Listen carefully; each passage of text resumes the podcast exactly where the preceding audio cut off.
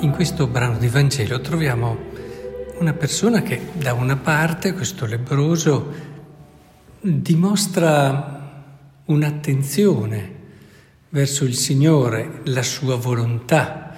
È interessante, non gli dice come fanno in tanti, Signore guariscimi, mettendo davanti il proprio bisogno, la propria esigenza, ma va da lui e gli dice se vuoi puoi purificarmi.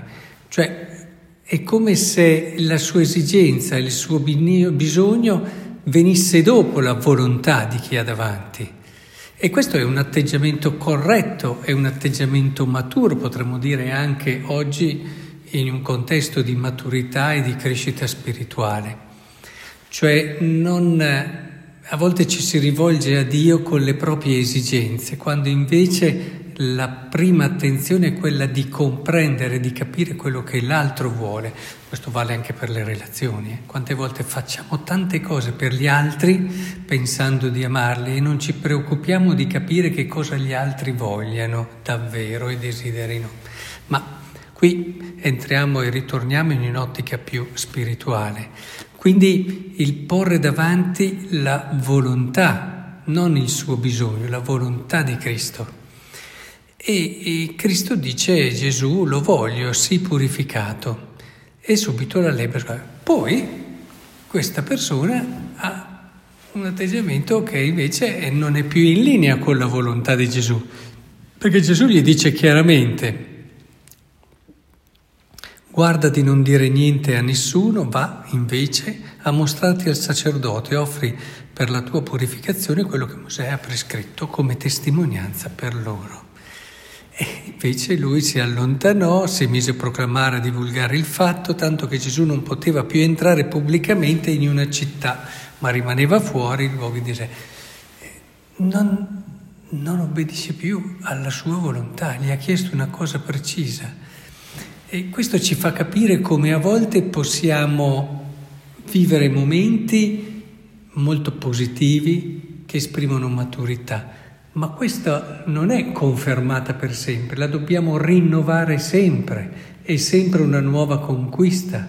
Ci possono essere dei periodi che dopo momenti belli, ricchi, anche intensi e maturi, possono invece scivolare, anche in modo esattamente opposto e contrario. E ehm, Gesù quando dice, no, quando un demonio lascia, poi torna e trova tutto pulito, eh, va e chiama altri sette demoni. Se non c'è un continuo lavoro, una continua eh, tensione verso la conversione, può succedere che dopo anche momenti altissimi ci ritroviamo invece molto bassi. Ecco, verrebbe poi anche da pensare, beh va bene, sì, però questa disobbedienza ha procurato a Gesù eh, un ottimo ritorno perché Gesù non poteva più entrare pubblicamente in una città ma rimaneva fuori nei luoghi deserti e in un qualche modo è diventato un annunciatore del Vangelo, ha fatto sì che tanta gente andasse a lui, non era quello in fondo lo scopo di Cristo?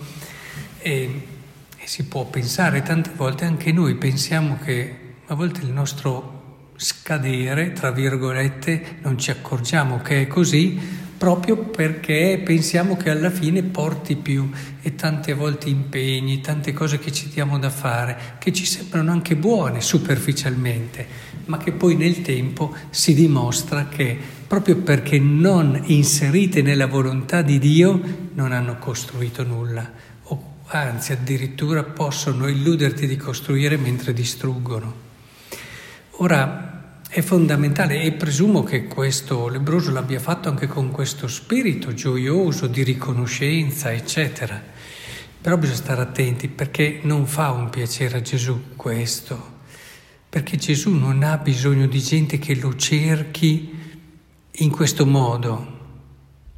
E Gesù anche il segreto messianico, ricordate, che ritroviamo nel Vangelo di Marco, ad esempio, solamente lì sulla croce no, c'è la professione di fede del centurione e di questui è davvero il figlio di Dio. È lì che si deve, cioè non ci vuole un fraintendimento, Gesù non è quello che ti risolve i problemi come la pensiamo noi, ma Gesù cerca realmente, ed è per questo che dice non andarlo a dire, è un'adesione corretta e matura al mistero della sua persona.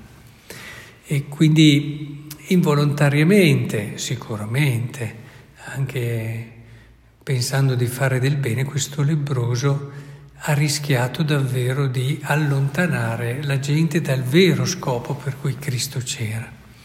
Ecco, questo per ricordarci come sempre dobbiamo seguire la volontà del Signore e metterci in questa linea. E richiede un lavoro di serio anche ascesi quotidiana, una grande libertà personale perché tante volte ci sorgono pensieri, ci sorgono moti anche, e bisogna, secondo la logica del discernimento, eh, vedere, cogliere e discernere appunto quelli che vengono da noi, quelli che vengono dal demonio addirittura travestiti da angeli e quelli che vengono da Dio. E, ed è un lavoro importante, per cui occorre anche dedicare tempo e, e anche un sano confronto con persone sagge, illuminate, vicine a Dio, soprattutto il proprio confessore, guida spirituale, è fondamentale.